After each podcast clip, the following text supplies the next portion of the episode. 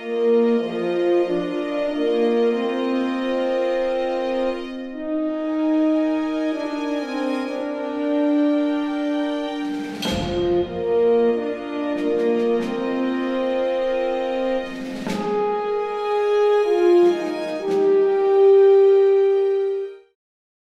again, guys. Welcome back to Trek Way with Grey Gamer myself. Hello.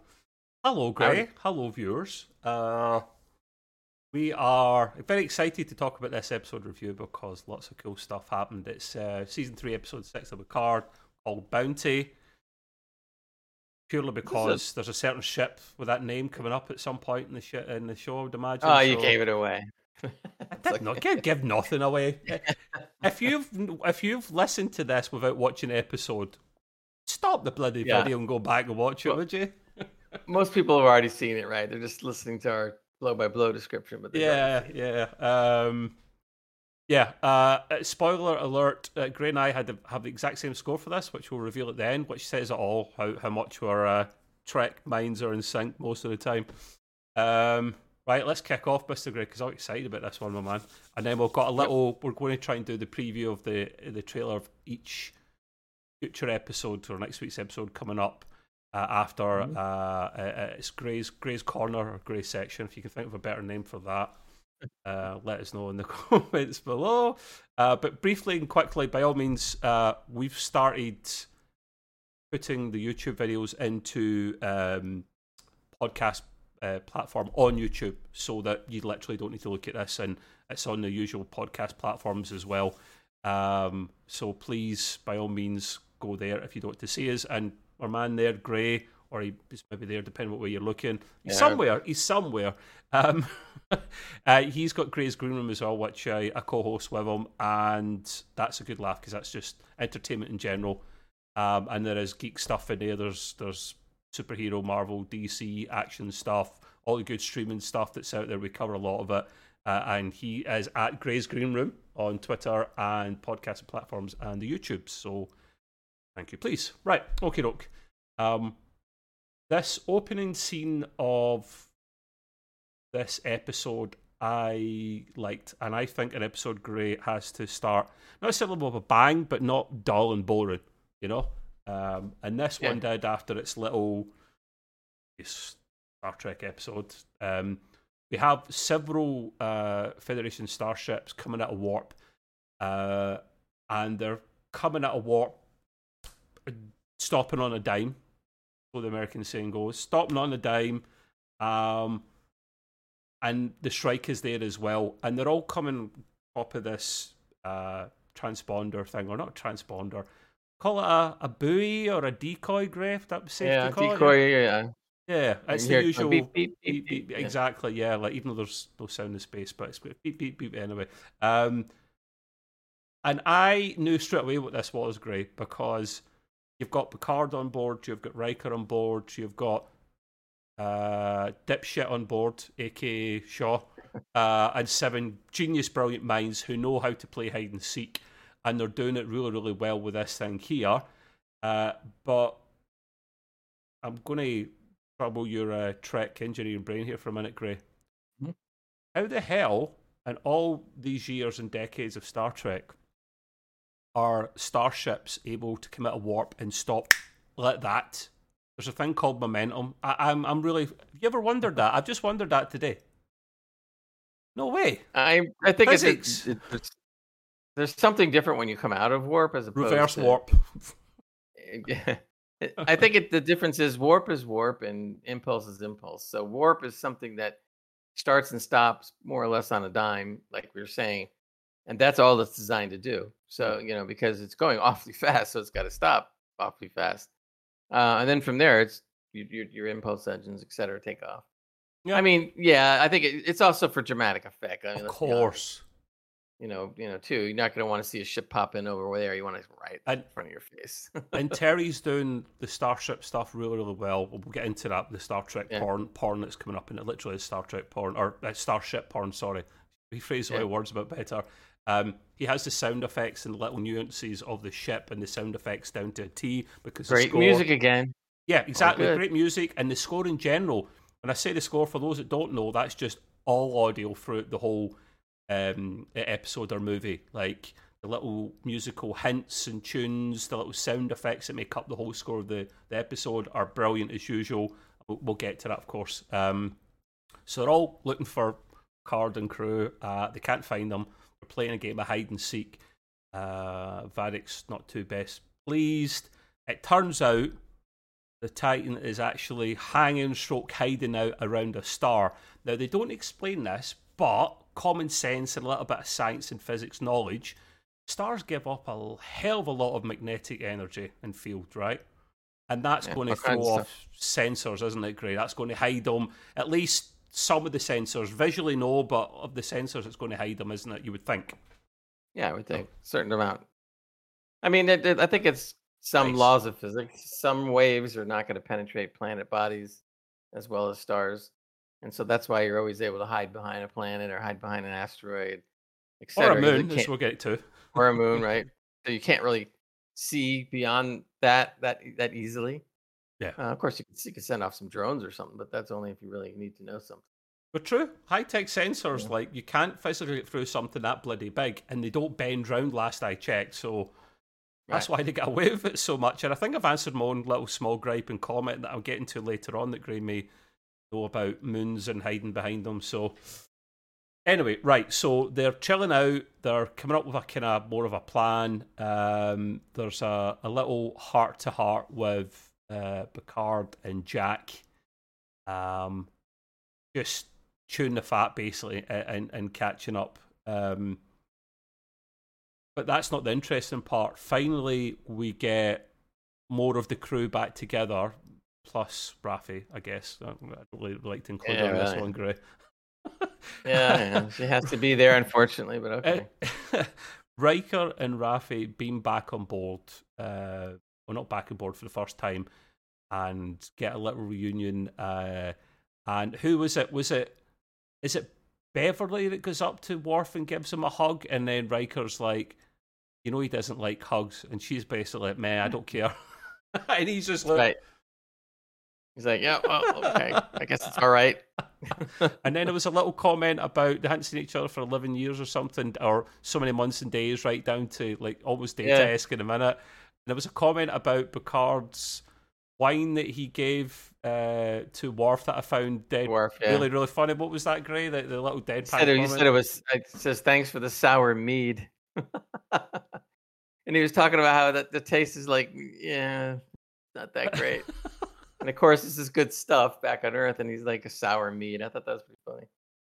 And if you know anything about mead, mead essentially back in the Viking days, especially, was nothing more than honey wine and um, maybe a couple other things, but it was basically a, a, a very ancient form of wine that doesn't taste like the wine today. It tastes horrible, but but maybe maybe strong as hell because they didn't know how to like refine it and whatnot. So they were all yeah. pretty much leathered back in the olden days, I would imagine, Griff. hey, to them it was great, right? As long yeah, as they could just drink what, and get. Uh... It's what you know, isn't it? Um, yeah. I mean, hey, blood wine. For, if that's sour mead, then well, blood wine must be in, very interesting. I want someone to make that. You know the Homer Duff beer that yeah. they've done for a little while. I want someone to do the blood wine, like just as a. It'll just be regular red wine, but with like an. I'll drink it. I don't even like red wine. Um, just make it a little thicker. That's all. Yeah.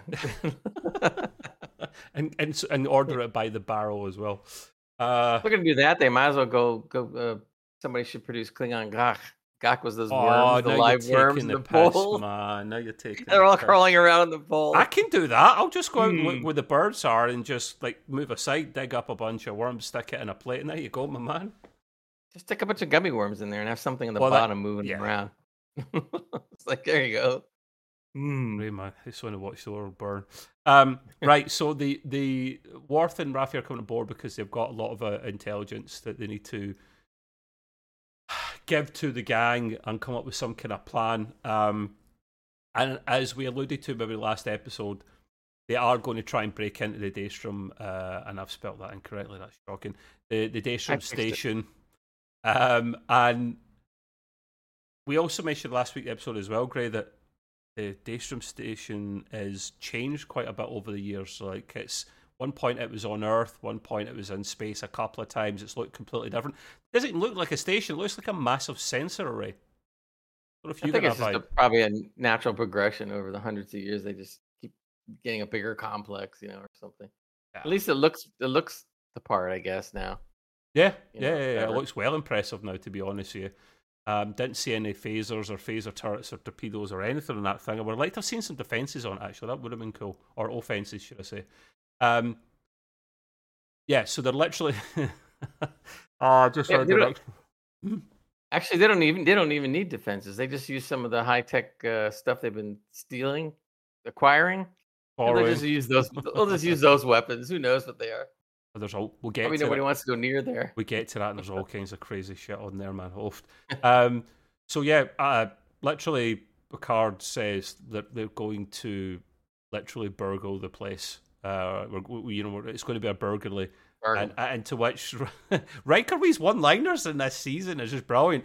It's deadpan, excellent use of the word burglar, Admiral, and I was like, yeah, yeah, that's that's, that's spot on. Um, and then straight away, immediately followed by an agreeing nod from Shaw, just like, yeah. Yeah, I'm, I'm liking yeah. Shaw more after this, man. Little bit by little, he is a yeah. dick, but he's he's he's a funny dick, and and you just admire the acting that goes into it, you know. He wasn't in this episode that much, but but the parts that he was in was good. Yeah, yeah, yeah. I would say so. Um, but like I said, like him a little bit more than we did, and by the end of it, we'll probably love him, and want him back again in some form of Maybe not his own show, but anyway.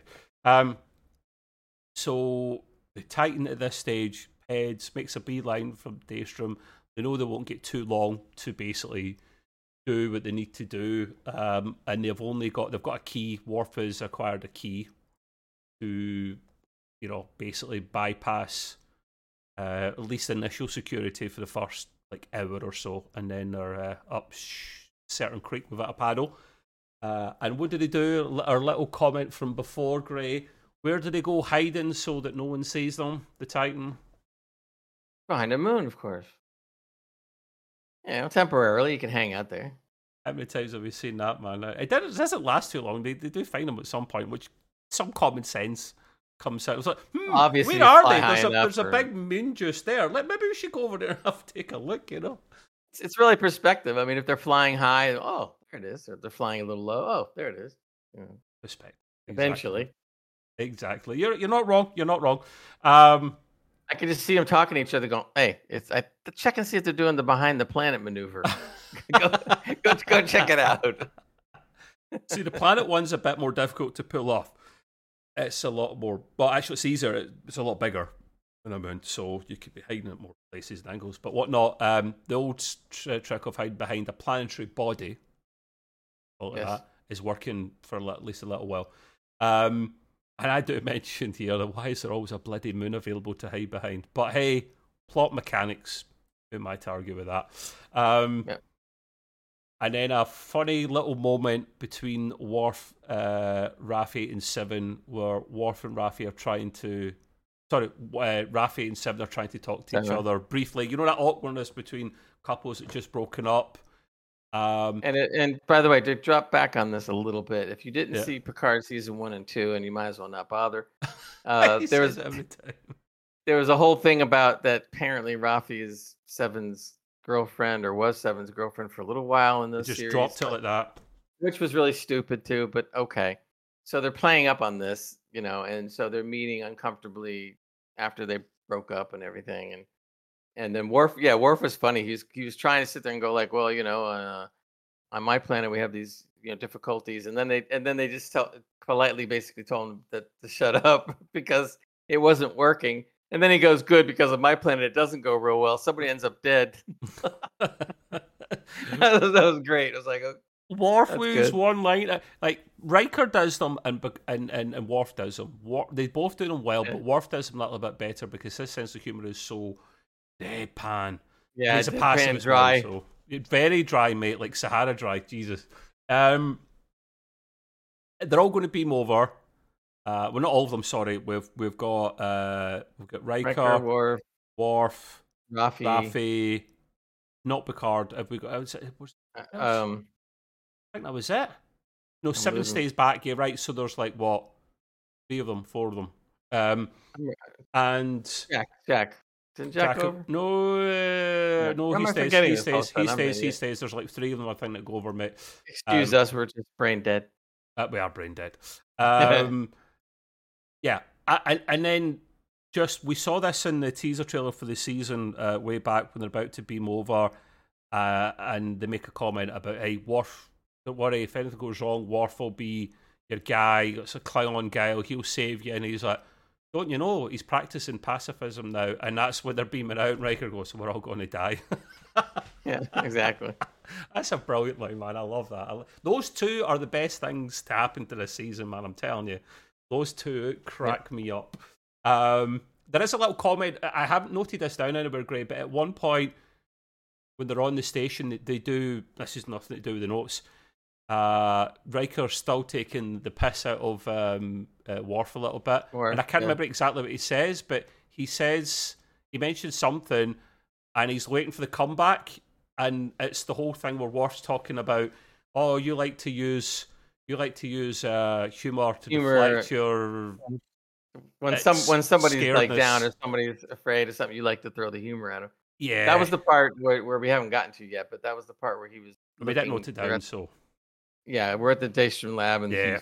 he, sees a- he sees a tribble. yeah, yeah. At one point, yeah, yeah, that's true. I, And we then jumping the ahead. comment came right after that. it came straight to my head there, so that was part one Yeah. of the things they find. But yeah, it was it was amu- that was amusing just because Riker's like, well, you normally give it back, and he and he, they used to give it back, but now he's just he's not. So anyway, I think he'll chill out a little bit more by the end of the season, Gray. That's what I predict will, will happen. Um, yeah, so uh, the beam over. Uh, surprisingly, really quickly, actually, like a lot quicker than I thought they would. The Changeling Feds, as I've called, I've now dubbed them now, Gray. That's now their name. The Changeling Feds uh, catch up. Um, Fedlings. I like it. I like it, Gray. Well done, mate. The Fedlings. Hopefully, you've not been sitting in that for too long. You just come up with off like that. Um, the the Fedlings, not to be confused with the Foundlings from uh, the Mandalorian. Um, the no, that was foundlings. This is fedlings. I know not to not to be confused. Uh, Yeah. The the Fedleys catch up uh, and they chase off the Titan because surprise, surprise, they found them really quickly because like physics in real life is sometimes a thing, uh, and they have to like do one because they, there's three starships there. They don't stand a chance against that, uh, Sure. And they say they'll come back, uh, and then they, the gang are off doing their own thing, which is pretty cool. Um, one that right, we'll talk about some of the devices we see on. This is brilliant. Terry does this Yeah. so well. Some of the devices we see on uh, the, the, the the the station. Station. I will let you talk about some of the devices, Gray, and I'll chip in because I'm a nice guy like that. I I love seeing this part because you you if you're not looking, you don't recognize some of these things that are coming by. So they're walking Easter the eggs. Daystrom- right? They're walking through the whole Daystrom thing to get to the wherever this AI Mainframe. They can, you know, figure out how to figure out what to do. Yeah. And as they're walking there, and all of a sudden, the first thing they pass by is the Genesis device. Now we know the Genesis device going back to uh, Search for Spock and uh, and and Wrath of Khan, etc. Um, but the weird thing about this, it says Genesis device. It says Genesis two. two. I had I'm to like- pause it. I almost missed it, mate. I had to pause it. Yeah, because I'm going two. Wait a minute, two. So I'm going now. Is this a new version of the original one? You know, they've been tinkering with or something. So could Hmm. be. So that's there. So that was kind of like, all right, okay. Um, and it was funny because you're, you're hearing the little music changes here and there when they when they get to certain things like the Genesis device. You hear a little bit of stuff in the movie, and then as they start rounding the corner or whatever, uh, immediately all of a sudden I see a there's a bio read back of something in like a skeleton or a body, and there's a bunch of writing and stuff. Who is it, You clearly see USS Enter- Captain USS Enterprise. And I'm going like, whoa, whoa, whoa. And then all of a sudden at the bottom, you see clearly James T. Kirk. And I'm like, whoa. And then they play the appropriate music, the original theme music of uh, the original series goes off. And I thought that was great. And you're looking at Kirk. And then I'm starting to think, I'm going like, well, wait a minute. What could that mean, Gray? I'm confused. I'm confused totally. So it's not a museum. So I'm sitting there going, the only thing I can think of is they have Kirk's remains. That means they had to go back to the planet that uh, I forgot Yep. the name, Meridian. Veridian or something. Veridian And three or four three? or something. Yeah. Yeah. something like that. And retrieve his his body, I guess. So apparently, I guess his body or an android that looks like him or something. You not, so now remember, I'm sitting do you there not remember the book called The Captain and the Captains, the one I told you about, where the Romulans Yeah. capture him and try to reanimate him? So I'll have Uh, Bill yeah. Shatner back for one more season of something. I don't even Well, I'm, I, it. I was, yeah, I don't know what that's going to lead to or whether it's going to lead to anything. So they just kind of dropped that there so that that the body is there and Kirk is there. You know, or or So is he? Or is he right? So I'm sitting there thinking, like, okay, so if it's not a museum and they don't, they may not do anything. You really don't have to. But it really would be funny if Shatner appears and they just de-age him. But they got to de-age him a lot and make him lose a lot of weight. Oh yeah, like listen, listen. You're at least needing in uh, a, a RTX 4090 and a suite of them and the latest processing power, man. That's a lot of de-age. No disrespect to the guy, like he is old, but he's doing well for being in his 90s. Oh, so of course, of course. And you know, or there might be an. I mean, I wouldn't put anything past Terry, but I don't. I have a feeling that probably won't happen. But I mean, you could see an android maybe come, but I, I just think it is what it is, and you just kind of have to wonder about it. Yeah. Um. But the reason why I think we thought that is in- is going to be coming up later. I, I don't want to say why, but that's yes, what- why we that's think why I that. think they're similar and up. they're linked, Gray. I would. I kind of wanted to see more stuff like that to see if they could pull any. Now there was one, but it was all fuzzy. There was one where there was a, I don't know if it was an alien or a device. I couldn't make that out. You couldn't make it out, but the shape looked similar to something I've seen, and I'm like, I couldn't figure out what the heck that was. Mm-hmm, So it was really weird, to say the least. So uh, was- now we get into the next thing that happens. Go ahead there. uh, yeah, what was the other thing that you briefly noted in it before that we saw that involved the piss taking, but it was a, it wasn't your usual tribble type. Oh, so it's- you mean as far as uh, Worf? Yeah, yeah, yeah, yeah, because it wasn't. He did see a tribble, and as soon as he sees the tribble, I'm thinking Right. so we all see the him. tribble. Yeah, Right, and we know the tribbles don't like them, and they're they're both scared of the tribble. But this was a little different. The tribble all of a sudden opens up, and you see a bunch of teeth and claws on it. We're going like, wait a minute. Remember, so apparently remember the the- head crabs from uh, Half Life? More like that. Yeah, and this was like, okay, apparently they're breeding killer tribbles now because this thing was pretty wild. And so he just, you know, he warp jumps back, and that's when uh, Riker takes Riker a makes piss. a funny, yeah, takes a piss out of him, and then he just goes like, like to make fun of things when people are down or whatever he said. And Very then that's when he that's when that's when he came back and said, "Well, you used to come back at me on these things. Uh, Why aren't you doing that?" Yeah, yeah, yeah, yeah. So good, man. So good. And Raffi comes in and says something like, "You know, well, you know, it's different now. Like, be quiet, Raffi." yeah, shut up, Raffi. Just do your intelligent stuff and stop trying That's to be funny right. because you're not funny. Um, I need her to die in this series. I, I oh, really do. I Jesus need to get Christ, stuck out Gray, of an that is, airlock. that is grim, man. we want They to need, she needs to get. We- I'm going in a heroic manner. Well, we wanted uh, Shaw to die uh, in the first episode because of how rude he was, or the second episode, and now we're like, no, no, uh, we're, we're thinking, Yeah, how no. do we fit him into future Trek? We don't want him to die, but yeah, okay, Raffi then, fine, okay. Um, the the uh, the, the humor is used correctly in this season. Great. There's there's like 10 15% humor throughout the whole season, roughly, at, which is the appropriate level. Whereas in previous things we've seen that are out with Star Trek, like the Marvel stuff, it's just been well over 50% humor, and you're just like, you're ruining it, it's turning into a comedy. Yeah. Just the right mix of humor along with nostalgia, along with good story, along with good acting. That's my thoughts. I think also too, there, and and what's true about just human beings in general is some human beings react differently to to a dangerous situation by using humor. Other Yeah, ones will break down and cry. Other ones will get really angry. So everybody has a different way how they process it. So it's not impossible to sit there and say that somebody's going to look on the humorous side to break it up. Of course. Yeah, You know? true. And it's actually it's, and it's actually healthy for you to do something like that to be, break the tension so that you can pay attention to what you're doing. We are still going to continue taking the piss out of Warford getting scared of a tribble regardless, though. So, um, well done, Riker. 1 0 Riker. Uh, we finally see Professor Moriarty, right? Finally appears because this AI on board the station, bef- I don't want to spoil it until we get to that later part, but it's basically a super AI. Like, it, it, it, it, it does whatever it needs to do to protect itself and its contents, and it's it's got different consciousness these in in its system, and it can pull on different characters. Whether Moriarty was ever there as part of the program, I don't know, Gray. Possibly doubtful. We we don't know.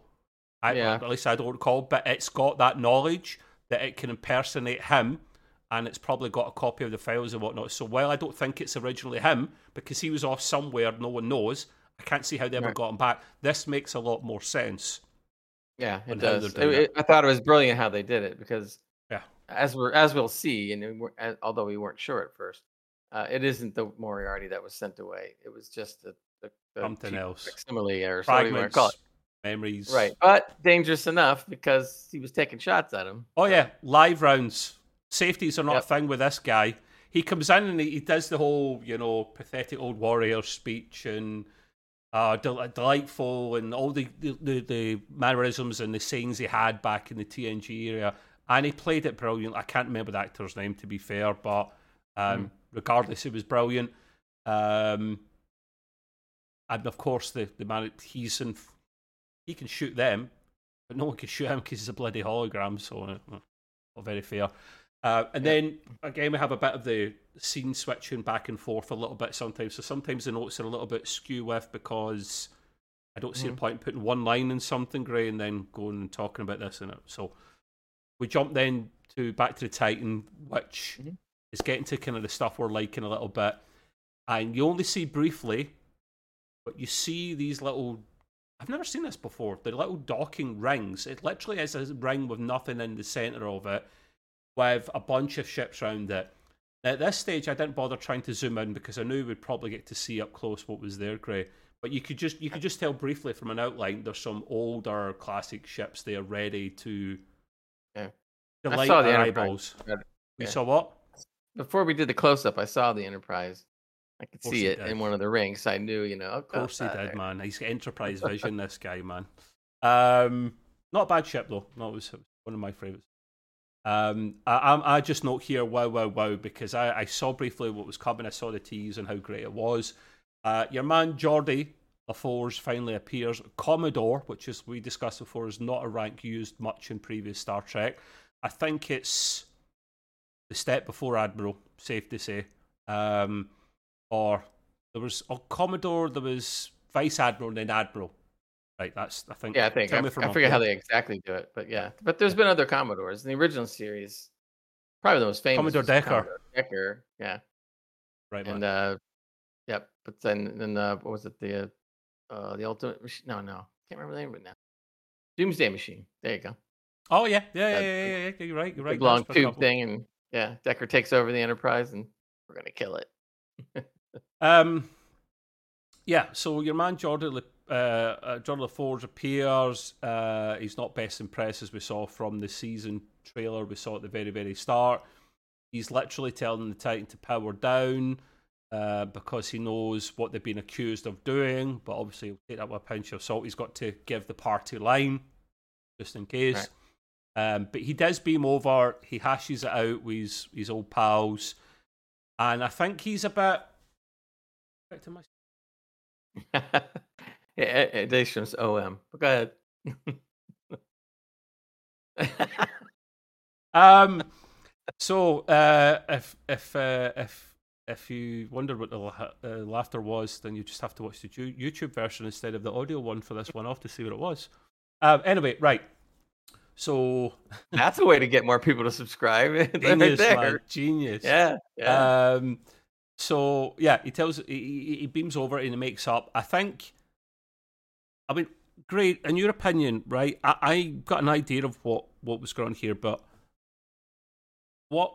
Why do you think uh, Geordi had such a problem uh, with Picard and and his old pals? Is it safe to say it's just because of now he's got kids and whatnot? Because they're asking, he's asking for help and he's not really getting anywhere. But your? uh, You think it's just more family Yeah, I than mean, anything uh, else? I mean, we're not really spoiling it, but we're kind of taking it in order. But essentially, I think that was a big part of it. I also think he just probably uh, did it at first just by by uh, muscle memory because he was going like, "Hey, you know, all this stuff going on, just power down and like let's let's get let's figure out what the hell's going on." Yeah. So he's just kind of like saying it because he didn't know what to say at that at that point Muscle um, memory. until he until he beamed over to try to figure out. Ah, He's, you know, he's what's the party on. line to say in case anyone's listening or whatnot. So As well. I was almost I was almost wondering like when he beamed over, he beamed over with his daughter, uh, LaForge's daughter. Is that his real life one or his? no the real? Uh, if I remember correctly, Sidney's the real real life life. daughter is Sidney, who's driving. she's hot. the ship. I That's a real hot. daughter. That's a real daughter. The other one is plays the daughter of Geordi, but it's not the. No, they're both his daughter. daughters, but only one of them is his real life daughter. Right, exactly. So in any case, so so Geordi comes over with his daughter, and the first thing I thought about at that time was I was going to go like, are they going to question the daughter to see if she's a changeling? Oh yeah, yeah, never thought of that. And You know, and Geordi as well. Yeah, they just kind of let that go by, and I was so. I mean, it's a, little, it's a little nitpick. It's a little nitpick, but I would have thought you would have done it. I think they took, they probably just figured like, what? It's a museum. Who cares? You know. In other words, there's no changelings aren't going to give a, a crap about becoming somebody at a museum. Yeah, they, they So can. that's They, can- probably why. they can ask questions, but they can't really detect anyone yet. That's we're not at that Right. stage yet. So yeah, you would have to interrogate them to find out if they were actually accurate or not. So yeah, um, apologies, we have jumped out of place once or twice, but sometimes these things just follow on, and you've got to just. Uh, Yeah. we, we then jump back to Daystrom again, uh, OM and not UM, as Gray's corrected me on. Um, he's a stickler for English. Uh, Moriarty is uh, still trying to kill the away team, but he keeps you keep hearing like uh Musical notes. musical notes, yeah, from it sounds like a piano, um, and and and the guys are asking, "What is that?" And I I don't I don't know if this was initially a one liner from Riker, and he's like, "I think that's an F flat or something or F major." He says, and no, I'm it's like, not. In I you know thought- the reason why he can pick it out, right? No, no, no, because he's a musician because he plays Right, the the trombone, it? Trombone. the, the trombone on on Trombone. TNG. But I thought initially for a brief moment, I thought, is it still Riker taking the piss? And he's kind of dry, funny sense of humor, and then I went, no, Mm. no, he he uh, knows music, so yeah, he wasn't being a, pa- uh, he wasn't being a smart arse. He was actually saying it was uh, F flat See, or F major. And I thought again, that's another great writing thing. Yeah. They pick up on something that was you you and I would just forget about, you know, and stuff, and they just they were able to get it in there. The fact that he is a musician, and then they were able to bring in the tune, and then he was trying to figure out the tune. And the cool thing was that then they flashed back to the actual episode Yeah. of TNG where that music, where Riker first encountered the music. Uh, so I thought that was brilliant. It was just like you know, oh, I recognize this one, and then he just floats back to when that episode was, and it was great. I thought that, I mean, it's it's those little things, it and that just make it all cohesive. It's really cool. Did you just steal my thunder, Gray? Uh, it's okay. I- I'll give you I'm a nice guy. The bit about the starships is you're not getting that thunder. I'm definitely stealing that one. Um, but you, you have Gr- to. Gray is Gray is right. You're um the little. So to give you a better idea, because these parts are a little bit more important to like Gray and I, and I like spending a, a couple of more moments speaking about them, and that's um as Gray says, they're trying to figure out this these uh, notes that are coming out, and Riker's picking them up, and he's I recognise that, and then it's the scene of uh, TNG and the holodeck where Riker's standing up against the the tree trying to whistle. What's the name of the tune? Do you remember, Gray? Actual real Oh, life name? No, it's something like that. Yeah, and he can't quite finish the end of it. kids, kids music. His music, yeah, but still, you've got to start somewhere. Data, Yeah. when he first starts off interacting with humans, for, in one way, effectively, as a kid, 'cause you've got to learn. Um, and Riker was looking from it, and he finishes the end of the tune that uh, Data can't quite get his uh, his voice round. And and I found they're putting scenes of that in along with Riker going, wait a minute, and and then uh, Moriarty's like confused, like he's. Was he He's making gone- musical notes as well at that point? Yeah, because I think so. He was well, confused. well, the music was coming out of the AI, but he was saying that I can't get the damn song Yeah. out of my head. He Like an doesn't know why. and he just it's just not happening. And so Riker picks up on it, and then he knows how to end the song. Which deactivates So as soon as he, right, as soon as he whistles the end, Moriarty goes, "Oh, like thank God," and then poof. So- it's out of my head and now, it- thank God. Um, and as they switch off Moriarty, they finally find the mainframe, the data room, whatever, the central complex, and I get it, data room. I had to. It was it, you. It was oh, wide open. that's too good. It's that funny. I can't actually laugh. That's just I've got, no, I've got nothing. Oh, that's got. Why do we say that? Of course, he'll tell you right now. That's that's worth a subscription alone. Surely to God, guys. That if, if anything. Um, we, I need to like turn that into a GIF or something. Great, keep just doing that. Uh, yeah. So, um, in the, the data room, um, spoiling it now, Gray. Uh, we do see that little scene from before back uh, beforehand in the seasonal trailer with the kind of white room, and you're thinking we thought that's maybe where we see Mori- Moriarty. We didn't. It was the scene before, but here we see an old android looking data there. Um, or is it lore? Is it B four? There's it's a bit confusing. What wanted to well, ask they had you, the uh, to the left of the. Had a bit of the everything. Old, the old data was B4, just his head though. yeah, yeah, yeah, yeah. It was funny. So you see a head of B4, and then you see what looks like data, but older. Yeah. And they're all trying to go like, what What- the What's hell the is going age thing though? That's what I wanted to ask you. Do you remember the line they used of Yeah. why it was uh, uh, basically all these all these different consciousness of these different characters that we just mentioned there are all kind of in there in a mishmash. They've been helping run the AI of the station, so it's a bit of everything that's in there. But do you remember the aging thing? What was the explanation? I, I don't recall that one. Uh, what happened? What happened was they they a uh, somehow they tripped a holographic projection of um uh Soong. Soong, so, so Dr. Soong comes on and he starts explaining that you know he he didn't want it to end this way. He, he was getting older now and he wanted it to kind of maybe have another crack at it and you know at at a, at a data which with there only was he only succeeded once so he was working on a data and he came up with a data model but this time he decided that you know growing old is part of what happens so he decided that he would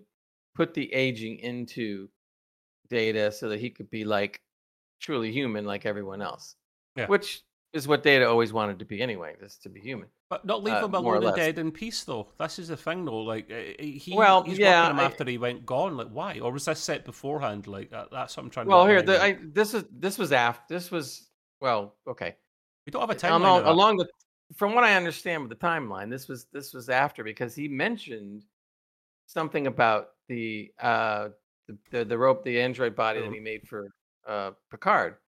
So he did mention about that, and so apparently this came, I guess, later, whatever. I don't know. But in any case, so so it kind of partially explains now why Data looks older because we were all going like, well, I mean, you can only make Brent Spiner look so young. Um, now we're going to go back to the for a second to the season one and two of Picard, which again you should. You said we watching. shouldn't. I agree. You hate that, Right. But because they felt that they had to, I don't know, make a continuity or explain something, and I get it, that's fine. So for those that didn't see those seasons and don't go, don't bother, they had to explain how did Data look older, and so this is the explanation behind it. Now, what we saw though is not exactly, at least from what we think we saw in this episode, was the fact that it's not really data per se. It's it was another attempt at data, but it had basically uh, all of or quite a bit of data's memories, but it How? also had parts. How they were nuked in season one? They were nuked. I- Apparently, yeah, but you remember we're talking about we're talking about section thirty-one here, so ah, something true, somewhere true. 31 probably stole this stuff and made copies or whatever. I mean, they actually integrated data into the whole system so that he became the AI, which makes a lot of sense. I like how they wrote all that. Yeah. So essentially, now you have a data slash lore slash B4 slash Hybrid. Slash God knows what. Um, so almost like a, tr- as funny as it sounds, it's true, but it's like data with split personalities. If, Yeah, if, if there's such he- a thing. He's switching between them when he's talking to the Right, guys. He right, starts off as data, then he goes to each uh, lore and B4 and Right, right. Because they do. They we, we're going ahead a little bit. But they got him back to the ship, and then of course they're trying to get him going again. And he's like constantly going like, you know, data before. He's like, you know, fritzing out. no, no. no. on the on the, the station, he was switching between them briefly at the start as well, man. Yeah, briefly. Yeah. So I really like that whole sequence. Now, let's go back a little bit because we did see Picard season one and two, unfortunately. yeah. Unfortunately, and and so to us, and it seems like Brent Spiner is way overused, and I believe he was. Yes. The thing is, uh-huh. you can't really leave him out of a TNG episode where you're bringing back everybody. So they, so he had to come up with some kind of reason that made some kind of sense to bring him back Yes. again. And they didn't hide from the fact that because Picard said it once or twice, he said that I I watched Data die twice. This is too much for me. And so they didn't try to get a try to, you know, short shrift it and, and not pretend it never happened. It did. And Picard said that. But looking back, it's a, it's a shame that that that season one and two developed the way they did because yes, Brent Spiner was way overused. I was getting sick of seeing him as good as he is. And Data dying twice was stupid too because he died once. That's enough, you know, Yeah. or whatever. So fine, I accept the sec the, the second time the way they handled it. Whatever, fine, but you didn't need to do it. And now you're explaining how he's going to come back again. But I thought the writing was for what it for what they needed to do. I thought the writing was brilliant, and it was a good explanation of how they are bringing a Data ish back. Yeah, I liked So- it. I didn't have a problem with it. I just wish they'd spent a bit of budget de-aging him because he is a bloody android. There's no need for it to be the way it is. I know it's I an expensive process, but you want to bring him back, Terry. Do it properly. He shouldn't look like a burst football. Uh, my football, soccer ball. He his face. Like, I mean, I know he's older. I'm not taking a piss at anyone that's older. I'm not. You are who you are. But he's supposed to be an android, and ever since I saw him Picard, he looked like he'd swallowed a fucking helium balloon, man. He just big, and it didn't Yeah, look right at all, man. Just de-aged the guy. But anyway, apart from that, no problem. Great, you're right. He has to be Yep. part of the show. That's that's that's the way it is. So yeah. Um, now you're not getting this bit, Gray. You'll get a comment on it, of course. but you're not getting this bit. You get a comment then. Sorry. This is the best bit of the episode. Only because of the first one we see. That's why you're getting it.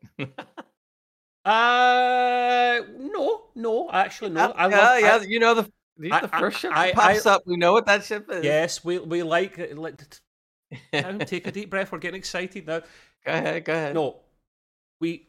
I like three quarters of these ships, if not all of them. To be fair, this is the bit where so they're on. Um, they're on the the, in- the, the bridge they're of in the Titan. space museum. No, not initially. They're outside there, but they're on. The, we're Yeah. on. The scene is bridge of the Titan. Seven and Jack are sitting there. Jack goes to sit down in the captain's chair. She's like, "Off." Right? Yeah. No chance. And he's No, like, I'm no. just testing it out, man. Come on, chill. Ah, and then she just lets it slide because Seven is cool, despite being, you know, usually mostly applying to the rules. Uh, but so he gets Could've- to chill out. Could have grabbed him punched him and said get off, but you know she didn't do that. No, she didn't. She's nice like that. Um, and they're kind of just chewing the fat a little bit. And then she, this is cool. She's got a little side panel beside her that's got a bunch of ships along it. Like, how convenient! You've got an L card just for the menu. It's like a menu, but for starships. A starship menu. Well, wait, wait, wait, wait. Let's go back. Let's go back a little bit. The reason why I said museum is because remember they said that they were looking for a, an empty ring that they could put, like it's they could shove Hide ship in. into. Yeah, that's true. So once they did that, they actually became part of the museum. So the ring that they were in was she was accessing the museum. Are they then in the ring at the time though, Gray, or is it after this scene that they're in the ring? No, this, they're already in the ring. Right, They're already in the ring when the scene came up, and then she's got the access to the, the you know the, Everything the that's whole there. museum. Yeah. And so she was yeah. just popping. But it was pretty cool because it had like the outline of all the ships we're familiar with. You Yeah, yeah, little, yeah, uh, yeah, yeah. It did. she's she's pushing on the buttons. It's like a cool. menu for. It's a starship menu. Um, I want the- one of those. the thing about this scene is the Titan is in one of these rings that Gray mentions, but it looks more advanced than every other bloody ship there. So even visually, you could you could suss that one out. I'm not complaining about that scene. I'm just like, come on, it's the most adva- clearly it looks like the most advanced ship of the whole museum fleet. there, Right, but the but I think they were using the the the, the old hiding in plain sight thing that they yeah, were. yeah, they- true, true. Well, look how the that museum got is not them. important. They're not really looking for that. Yeah. Okay, right. Well, we've been teasing it a bit too long. You know what's, what's coming because you watched the episode, hopefully. But we do get to look at a bunch of the older ships there that basically they get them back to. It looks on the outside some form of functionality because the lights are all blinking away, so there's power Hmm. there. I'd imagine like the phasers and the weapons and the the engines are taken out, but you could probably beam on the ship. The life support is there, safe to say there is power. Sure. And the first ship we see, along with the music, is the USS Defiant, formerly known as the Sao Paulo, renamed with special dispensation from Admiral Ross. Remember that well. Uh, with Mhm. the DS9 music in the background, and she looks good. She looks real good. Uh, Yep. And then we move on to the USS Jersey. Now, Gray and I, well, actually, I'll give Gray the credit here. He's done a little bit of digging because I'm like, the USS what? And probably Gray was initially as well until we researched. What the hell is this doing here? Um, we found out essentially it is a Constitution class ship. We don't see the original original Enterprise because well, Kirk blew the bloody thing up, so you can't put it in a museum. So they thought, let's put a Connie in there, and let's make it the Jersey because Terry Matalas is from New Jersey, and we're complaining, not complaining, we're complaining tongue in cheek that Terry is getting too much named after him. It's a solar system. And now with several planets, and uh, now uh, his own ship. We weren't complaining, no, Greg, because it was a Connie. So Yeah. And was a USS New Jersey where he was born, and the 1975 NCC 1975 was the year he was born. So that's how they got the 1975 because there is no seven, you know, 1975. Now I, I went and looked anyway, just out of curiosity, to see what where this was coming from, and, and there really isn't. There was a there was an N, there was an NCC 1755, uh, which was a Kirov class Federation battle cruiser in the mid 23rd century. So that's in canon. There Oh. was a USS uh, New Jersey. Um, off canon, there was a USS New Jersey that was an Excelsior class cruiser that is not considered canon, but it's in the extended, whatever you want to call it, of a Star Trek. And then in turn, if you really want to go back further, it was named after the USS New Jersey, which was a battleship in World War II, a U.S. Navy battleship, Mhm, mhm. which I happened to find out too was the most decorated battleship in U.S. naval history, and Wow. lasted from 1938 until 1991. The Nazis was- never got it. Wow, nice one, nice one. So it was in service for off and on for over 50 years. Um, so the new so there's there's usually with a lot of names that they name Federation starships, they always try to look towards the back at the U.S. Navy and and sometimes even other countries to see if there's something famous. That would be nice if there was more name? British ships in there, man. Come on, it's always bloody. I think I think US there is. ships. They're not called HMS, but they're but I think they do take some of the names. Yeah, yeah, yeah. sure. Of course. Um, but that was pretty pretty cool. So it was like, all right, we had to have a cons- a old original Yeah. TOS type constellation ship. And that was So that's that was in New Jersey. We then see Gray's favourite ship and my second favourite ship, which is the Enterprise A, uh, which, as we discussed before, we've got a special about our favourite top five uh, starships, by the way, guys, in the playlist, this special Yeah. playlist, so you can go back, check that out, and explain why. But essentially, it looks like the refit of the original Enterprise. It's just a funny how it all worked out then for like budgeting reasons and how far CGI and special effects moved on. And that's probably why I I, I like it and Gray likes it. I mean, I know he loves the original Connie. It's a special place in your, your heart, Gray, but I love this one and you do too. Uh, and then Jack says, "Oh yeah, I know this one. It's my favorite."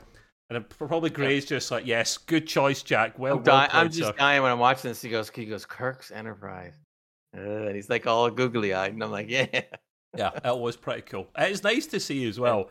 But then Seven is figuratively saying and hinting, Yeah, yeah, it's cool. But hold my beer. Wait a second.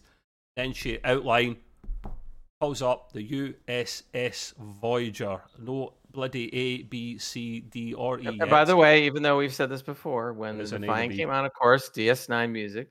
When the Enterprise 1701 and K came up, the original series uh, Yeah, yeah, theme yeah. comes up.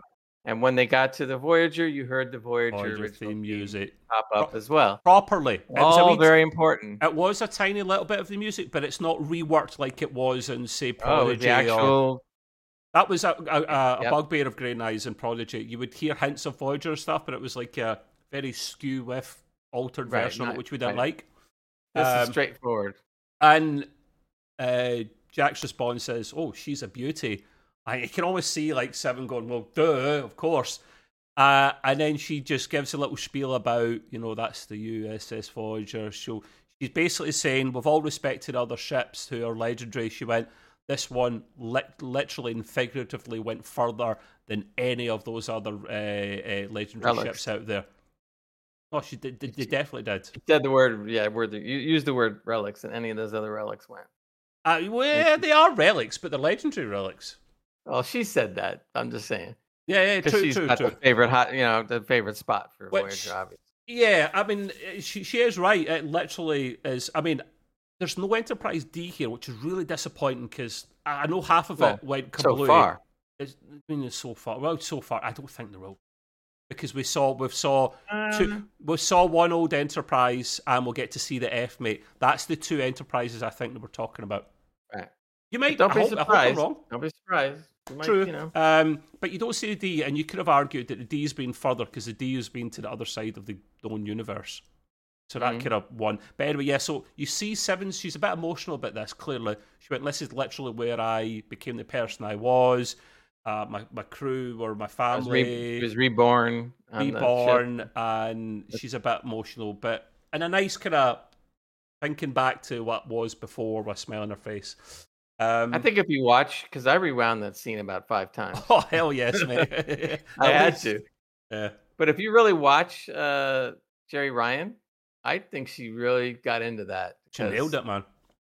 she- I think she really cared a lot about it because you really saw like the emotion. That wasn't That acting though, just- Gray. That was literally It her wa- being fond of right. what happened in the past. Right. Exactly. That's what I'm saying. So she really was letting loose on that one because it meant a lot to her, Yeah. you know, as well. Yeah. So that was pretty cool. The- that whole scene, though, like I said, I'm not afraid to say it. I was getting teary eyed and everything. I mean, it was just too much. It was just like it was great. Not too much in a good way. yeah, yeah, yeah. and I I, I just loved it. And I just go back, rewind. Yeah. Several yeah, Go back, rewind. Yeah, yeah. yeah. Oh, wait, wait, one more time. No, no, wait, one more time. the the last ship we see um, is the HMS Bounty. Now it took me a hot moment to get it. I did get it just before it was announced, but I was like, "Bird of prey? What the smeg?" And then, ah, yes, that is the HMS Bounty uh, Yep. the from Star Trek for the Voyage Home. And apparently, the little comment I loved here, Gray, was they couldn't find it for ages because when it went down under the water, because when it was on top of the water going down, it, you could see it was fine. But apparently, when it went under the water, it cloaked. Yeah. so trying exactly. to find a cloaked starship with next to no power at the bottom of a, an ocean is even difficult in Star Trek times. Sure. You know what I mean? Hey, Uh, planet's a planet. Your ship is a speck. So it's pretty, you know. so I like Yeah. that little touch. They managed to find it uh, and then put it back in its place, and I'm surprised the Klingons are okay with that. Just saying, Gray. well, I mean, they they are a piece. I mean, Yeah, yeah, but at the time they weren't. No. Not till a while after that. true. I mean, so maybe they did. Maybe they bought it back. Well, they were, it was always in possession of Starfleet anyway. So yeah, but I, they're not going to go to war over it. no, I know, sure. I know, I know. Um, but you know what it's like with militaries these Yeah. days. As soon as a ship goes down, they blow up or you know something, so no one gets a hold of Yeah. of the tech. Um, but yeah, so uh, your thoughts on this scene in general, I guess, Gray. I know you've chipped in uh, a couple of comments, but we both generally loved it, and I, I know you, Oh, you really loved seeing this, didn't you? Yep, definitely geeked out on the whole thing. It was just, it was superb. And as soon as I saw the bird of prey, I knew exactly right away that that was Star Trek Four. And then they start talking. Oh, and you go, and Jack goes, "Oh yeah, it was that whale thing." the whale thing. That's it. Yeah, that was comment was, funny. brilliant. Because I see, yeah, that's it. That was it. Just, that was that was the whale thing. I just randomly the comment came in my head of Scotty picking up the mouse for the computer and going, "Hello, computer." computer, computer. Oh, computer. like nothing's happening. Just use the keyboard. How quaint. Um. Anyway, he uh, got into uh he was talking to the other scientists there, and Scotty goes transparent aluminum, and the guy's going what? transparent aluminum. What are you talking about? like- and he gave him the he, he gives him the he gives him the Yeah, the molecular The formula, formula, or for it. He's whatever like, it was. Yeah. Bones is like, how do you know? Like, we're not breaking anything in history. Like, how do you know that he didn't invent the stuff? And they're like, "Eh." Um, but anyway, right. So we geeked out enough on that. It was it deserved a bit extra time and attention that scene. So Terry, well Okay. done, my man. We'll give you the starship name as well. You've done a good job. Um, there's then um, the usual little heart to heart between uh, Geordi and Sidney uh, because they don't go on as well because, in theory, we don't know at this stage, but at this point, she didn't follow her father's ways into engineering. She was the pilot, the speedster, and they're just having a little bit of a heart to heart.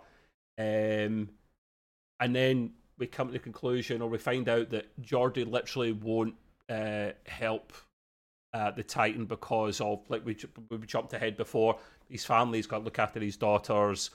He'll get court-martialed. Blah blah blah blah. Um, which you know, I don't disrespect him for that. I get what he's doing. You would do the same in his shoes, but kind of disappointing at the same time.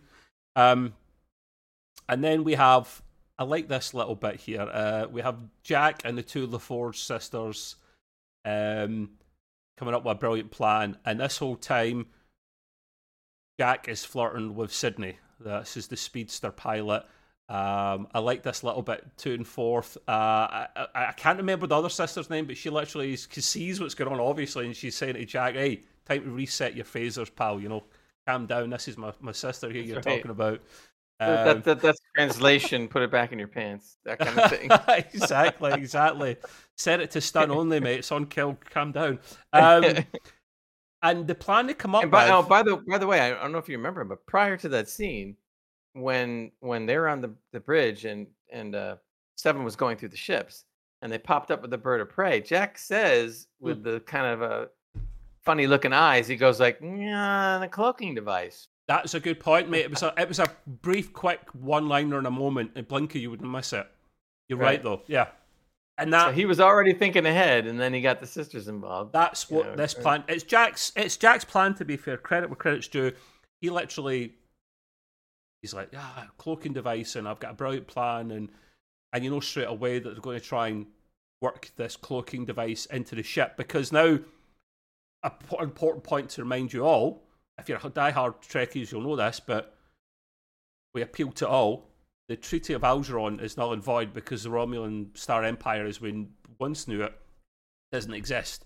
So it's the mm-hmm. Romulan mm. Free State now. So they can use cloak if they want, and they should be using cloak a lot more. But I guess for a story uh, point of view, uh, great. It doesn't work the best. It's probably why they never had it in the first place. That and a lack yeah. of special effects. It takes up so. a lot of power, and you, you can't do certain, a lot of things when you're cloaked. And still, no, I'm talking. Yeah, you're right. But I'm talking about in terms of storylines, uh, yeah. uh, writing a yeah. plot. You don't want that. That's probably why one of the reasons they didn't have it back way in the, the olden days. So, um, yeah. So they're going to work it into shit, which I think is brilliant. And then we have a funny, uh, funny moment after where uh, Shaw is speaking to Geordi and he's a little bit tongue tied at this stage. Great, he's a little bit in awe because he's meeting one of his heroes, the legendary Commodore uh, LaForge. Um, and you like this little scene as well, Gray, because you know there's two engineers getting together. It's Sean not being a dick for once and actually giving some admiration and respect to a fellow legend, or not fellow oh, legend, but a legend. I, again, I got to give credit to the actor because he plays Shaw perfectly. Because Shaw was a grease monkey. He said he was. He he helped uh, on a dipshit from Chicago. Up the stuff before, right? And then all of a sudden he's meeting like his hero, and he's just like, uh, uh, uh, and he's and he's fumbling for words and everything. And then Geordi's saying like, well, he's giving him a a relative compliment because he was saying like, well, good job at keeping it together because it's barely, you know, you're using duct tape or what, you know. So, so I gave him a little comment, but it was really, it, it was a real, true, good acting because he really was fumbling around over himself, you know, meeting him and stuff. So it's pretty cool. He mentioned this a bit about the hull being paper thin. I'm like, why is it paper yeah. thin? I know you said you've got a big hole in your ship, which we know. Old old but, tech. He mentioned old tech too. But is paper thin? From all the attacks, I guess is what he's talking about. Uh, maybe. I, I like you yeah. need to start getting um, ablative armor in all your starships by default, man. Um, anyway, um, uh, we move on with uh, the, the cloak. Still, still the cloaking device. We're still right? on the well, cloaking. Hold it. Uh, it's it's kind of it's kind of failing. They are trying to Jack and Sidney get it working, and it initially does cloak with the old school sound effect and animation and whatnot, which I love. And then it kind of blows up a little bit, bit of smoke and whatnot. Sparks start flying. And yeah. like, oh no! But it's like then they all start going. She said, or he's both, or he. Sidney, I forget. He's like, oh, we're gonna blow the ship up. yeah, kind of. I'm exaggerating. She, but- said he doesn't know how to fix it, and you know, uh, as soon as she says that though, uh, Geordi walks in and he goes, "Yeah, but I know how to fix it. Hold my beer, or hold my spanner." exactly. Um, work. And Gray and I both loved this scene. It was one of the most famous Yeah. engineers of Starfleet coming to the rescue and saving the day, um, getting back to what he's best at. Um, and then we have, so I was distracted there for a little bit just because it was such a good bloody scene that I loved that. Yeah. Um, we have a little uh, shootout back on uh, the Daystrom station as they're trying to escape. Um, and they're have they're a bit in a phaser fight at this stage, so uh, they have to wait until the Titan gets close enough, drops its cloak, beams them up, and then Bob's your uncle. Um, but Bob's it- your- Bob's your uncle, fan is your aunt. Gray, Gray, love, Gray loves that saying. Uh, it's a British saying. Um, Yeah. uh, and and Riker just goes ham. He just goes nuts, and he goes, "I'll buy you the time uh, so we can get out." And he just goes mowing down the bad guys, man, because it's all the the the what do we call them? Not changelings, fedlings. All the fedlings are coming Fedlings. across, and then just literally now Riker says, "Boom, boom, boom," takes out loads of them. Um, and just as they all literally beam up, one of them gets a because they're not trying to kill them; they need to capture them. They get a transport inhibitor, which was actually from Star Trek Insurrection, if you remember. It looked exactly the same Mm. little dart thing. Hits Riker. He's like, you know, it wasn't a shot; it was the inhibitor. The rest of them beam off, beam away, beam off, beam up, and then uh, Riker's stuck there, captured. You're like, ah, okay, okay. Gray notes here. He's the proper hero, and he is. He's he's the the cowboy. He's like he's like the Kirk of the TNG era, isn't he? So Yeah. he's the guy to save the day, really. So He knew he knew they had to get off the ship. Somebody had to do something, so he decided that Yeah. he would take the brunt. exactly, Yeah. exactly. And knowing knowing that he could be killed or captured, but he did anyway. And he's got a daughter. He's got a a, a, a son and a, and a and a and a wife and whatnot. So uh, brave moment from uh, uh, Will Riker there.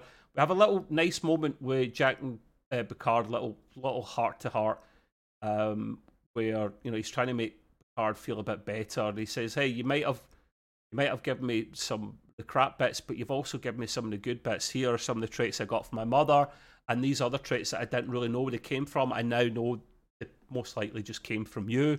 So he's worried about this disease because what we didn't mention is Jack has the same disease that his father's got. It's hereditary. It's passed down. Uh, Picard feels awful about it.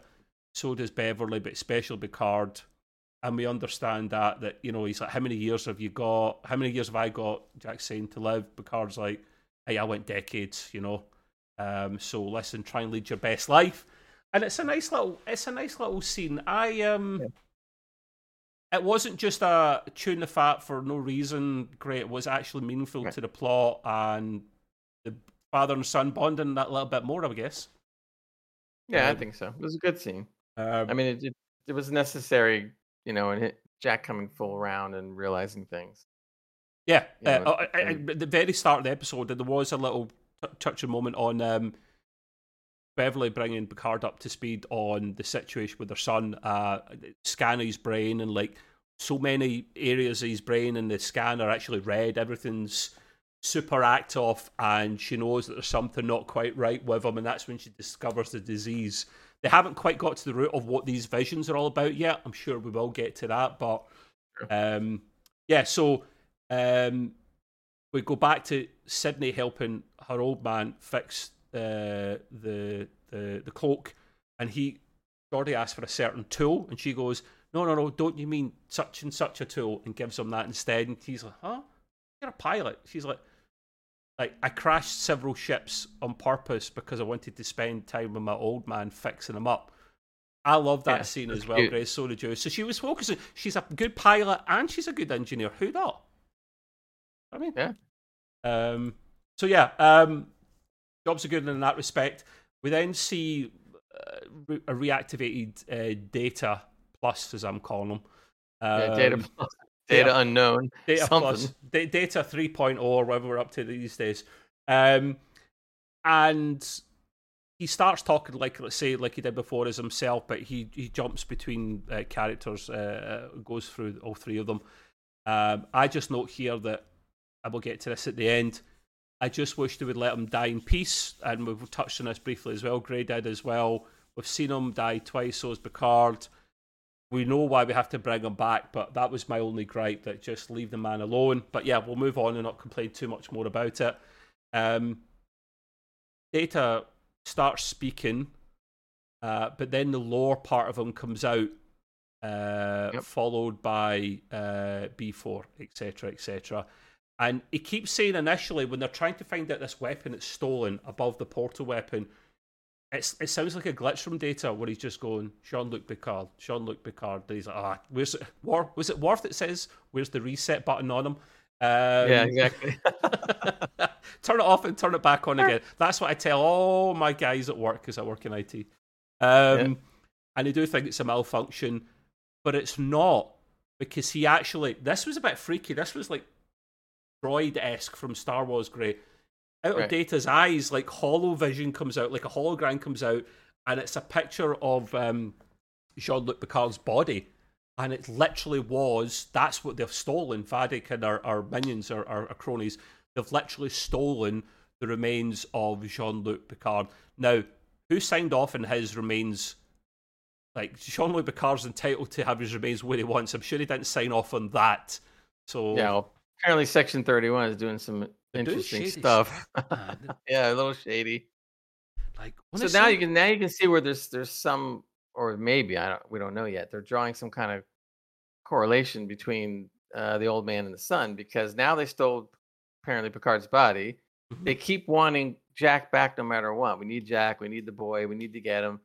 And it's just and you don't know why, except for little things that we've seen. We still don't really know why. So now they stole the body. I'm going like, okay, stole the body. He's the son. They're having they're having they need to get him. It's like super important. Where's where's the connection? So everything's starting to gel come or together. come together. I think. Yeah, I, I, you've um, you put a comment on my comment here, Gray. Uh, you probably touch on it for a moment. That mm-hmm. it's far fetched, but my theory was that they may, have, they probably found a way to cure, or they will by the end of this, the disease that Picard's got, and transfer his consciousness from his android body into his old body, his actual flesh and blood body again, right? Now, mm. Gray notes here that it's a bit far fetched. Uh, it was only done once before, uh, back in Star Trek 3, the movie, Search for Spock. Um, and that's where uh, Spock's mind was in McCoy's body, and it was screwing McCoy's brain because a human brain wasn't designed to take two consciousness like that. Uh, but they get it out, the Katra, uh, they get it out uh, using Vulcan sites and Vulcan lore and, and, and mind meld methods, and they get it out and put it back into Spock's body. So, my point to your thinking, Gray, is it is possible, certainly from human to Vulcan. I don't see why it can't be done from human to human, especially if they cure the Picard disease. Because then what they'll do, Gray, is they'll cure it for Jack as well. If they can cure it with Picard and get his consciousness back in, they'll then be able to cure Jack and the, the same illness he's got, and then Bob's your uncle. No thoughts? Well, even uh, uh, Jack had said when he when he was talking about the problem with uh, in their brains, this issue, the disease, he was asking Picard where they had a spare positronic body laying around that they could put him in. So yeah, I'm not saying uh. that they're not lead, they're not coming up to this. What you're saying, you could be right. I just hope they handle it properly because yes. I don't know because in Search for Spock, remember it was Vulcans. Vulcans doing this. The Vulcans knew what to do. They knew how to get Spock's Katra out. They knew how to get it back into the body. Yeah, but get a Vulcan involved at the end. That's what I'm saying. Get the pros in. Yeah, but you're but now you're talking about you're talking about positronics eh, body, human body. Nothing's Vulcan. Remember, Spock was Vulcan, even if it was half Vulcan. Doesn't matter. There's still consciousness in that robot. Doesn't uh, matter. Yeah, but there was it, but this was something that was purely Vulcan. You're right. So I mean, I, I, hope you're right. I just I just say that if they're they going to do that, do though, well, properly, yeah, write it well. Just, uh, but they've been writing well all through it. So if anyone can pull it off, it's Terry yeah. and these writers. Yeah, yeah, so, yeah. Um, it is far fetched. We'll but we'll see what happens there. I mean, why Steelers remains? Uh, there's got to be a reason for it. So mm-hmm. yeah, we'll find out, of course, what it is. Um, but yeah, getting to kind of the end of the, the review, and apologies, it is a bit longer than normal, just because you'll see by our uh, score at the end uh, and all the good stuff we saw, it just you know naturally went a bit longer. Uh, mm-hmm. At the very very end here, we've got Riker getting the crap beat out of him uh, by Vadic's cronies, possibly. Um, this alien uh, Starfleet officer, uh, obviously a changeling um, turns round. Well, he's basically, oh, where is everyone? Slap, slap, and Riker's just kind of smiling. I won't tell you nothing, being the typical kind of hero dude that he is. And then the, the, the officer interrogating him turns round and phasers kills both of the two flanking officers. And then she turns into, sorry, he then turns into Vadic. And I'm like, well, I, I didn't see that coming. Is she a bloody changeling? Is she not? I think she's a changeling, mate. I'm calling it. I think Vadic's a changeling. I think she is too, but there's something weird about her. So yeah, there is, there is, there really is. Um, just because the bit that comes off her hand to talk to, yeah, um, we, he's interrogating him, and he's like, oh, "I'm not going to tell you, What would you know, give up my pals. It's not happening." She went, "Oh, I know, I know, I know." You know, but you you know you will do it for this reason, and then it kind of turns around. You see Luke and Riker's face just drop and change, uh, and I knew it was happening straight away. He turned yeah. around and then he looks distraught. You see Troi behind bars, behind the force field, and I thought it was going to be Troi and the kid, but it was just Troi. And she just is like, "Oh well, like what have you done now?" kind of thing. And he's like, "Oh shit." Um, yeah, it's a nice it was, cliffhanger, Gray. Yeah, very good for cliffhanger, and and it brings up, you know, please write this right because it looks like they're. I made a, I made a little thing at the end because mm-hmm. I wouldn't be surprised if somebody in the next gen crew dies. Bloody better. There's been not. little rumors that they aren't all coming back from this. It's been said before, so I wouldn't be surprised at all if someone in the crew, original crew, dies. Why? I just I don't know. I wouldn't put it past them. I really wouldn't. I get the hints from Terry that he wouldn't do that, but uh, you know. we'll see. You know, they're really good. They're really gonna have to figure out a good way that she escapes death because it doesn't look very good. well, yeah, exactly. As long as uh, if she escapes, like, don't make it just cliche and, and stereotypical and the usual. Like, right. Make these things happen in a way that's kind of cool. That would be nice. Um, so yeah, nice follow on to the next week's episode. But before we briefly talk about the, the preview episode seven um, in Gray's section or Gray's corner, uh, we'll give our kind of quick scores. And mine mm-hmm. is nine and a half out of ten, almost perfect. The Starship porn made it for me. I was very very happy about that. Um, I was just a little bit fed up of the whole data thing. That's what kind of brought it down slightly for me because let the, the, the character die in bloody peace. But Terry he had to work with him. Gray mentioned that he is part of the crew. He has to be involved in a reunion, but he also has to work with the tools that have been given to him by the the mess ups of season one and two. Can't really do a lot right. about that. Um, so nine and a half out of ten. It's getting better and better. It's hard to actually follow this one. Great, your score and final thought. Yep, same thing. Nine and a half out of ten. And my reasons are a little different. I I while I do understand the data thing, I, I did like the explanation behind it.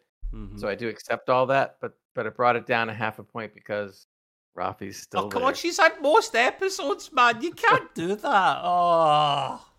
She's in so too hard. many episodes, man. Just come on. Even in this episode, every time she was saying something, I'm just going like, oh, "You're, you're." It's just, it just doesn't fit. Ah, great. It okay. doesn't fit. Let the let the TNG crew talk it out. and You go sit in a corner somewhere. look, as far as new characters go, I like Jack better than her. I like I Shaw better than her. I like uh, uh, Geordi's daughter better. I like everybody better than her. I like the janitor and the Titans uh, uh, lower decks cleaning up better than her. So, um, yeah. yeah. So that that will basically kind of wrap up our episode there. Uh, thanks for your patience. But quickly before we go, we do like to add the preview of next week's episode uh, into it. Do you recall the name of the episode, Gray? Uh, no. Are you lonesome tonight? Uh, Okay. What, what, what, Sounds do we like a see, song. what, what do we see in that minute and a half, really briefly, in the preview? I, I was trying to make figure out what's going on, but of course they're not going to want to reveal everything. But but Yeah. what we did see is the big bad's head changeling, whatever you want to call him. Uh, she does the hand thing again, cuts her hand off, and the big head pops up and starts telling her, you know, Founda- Founders Day, Foundation, whatever day is coming up, uh, Frontier Day, whatever it is. Hmm. is coming up. You know, really quick. You need to get the boy, meaning Jack again.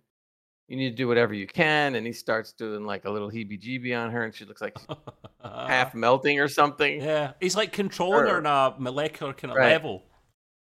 So he's definitely got some uh, interesting control over some of them, and you know he was commenting about how the the rest of them are having to keep their, or she was even commenting how the rest of them have to keep shape in, as as fedlings so they don't get uh, found out and all this stuff. So the, basically, it's just they're all out to find Jack. They got to find Jack, and they got to blow up whatever they're going to blow up at Frontier Day. So things are coming to a head. We, I think we- it was it is it ten episodes this season? Yeah, yeah, yeah. So we got another Yeah, okay. four, I think. Um, but yeah, so we, we Yeah. think this big bad is. My theories are this big bad is possibly some kind of changeling, like maybe the equivalent of the head of the changelings, like we we had. I can't remember. What did we call the changeling in the DS9? The bad. Oh yeah, I forgot. It was the no- female change. female- yeah, yeah, She was so- the head of the yeah. he could be the equivalent of her now, like the head of the rebel unit, or he could Mm. be some kind of like uh, Kahless, Kahless of the Klingons, but of changeling form, like a legendary one of the first type changelings there that has this control over its fellow people. Uh, but I, it was fascinating, um, and and Vadic is uh, not best pleased. So uh, at one point earlier on in the episode, Gray actually she says. Remember when she turns herself, she she she, she morphs into Vadic from this the officer, and she turns around Yeah. and she goes, "Hi." Laughing. Hi, I'm here. I, was I just, want to I do this. I just killed my. I just I just killed some people that that I that, that were part of my crew. But hey, you know, I don't. I, I love Amanda's Plummer performance. I knew it would be good. She's playing a, a deranged bad guy, and she's playing it so well. The humor's brilliant. I'm Uh, trying to think of now. There hasn't there hasn't been a changeling at least so far in this uh, season three that is actually uh, im- uh, a change into a Klingon. So if it did change into a Klingon, that would be a Klingling. I, had to do it. On that bombshell, we're going to end there on Craig's bad one liner. You're, you're not a warfarer, Riker. Give you that. Um, Morphling? Klingling. Uh, thank you very much, everyone, for your patience. We'll be back, of course, next week with uh, a review in episode seven. Um, but until then, of course, like, subscribe and below, uh, and do your thing, Gray. See you later, guys. Long and prosper in all this. Take care. Bye.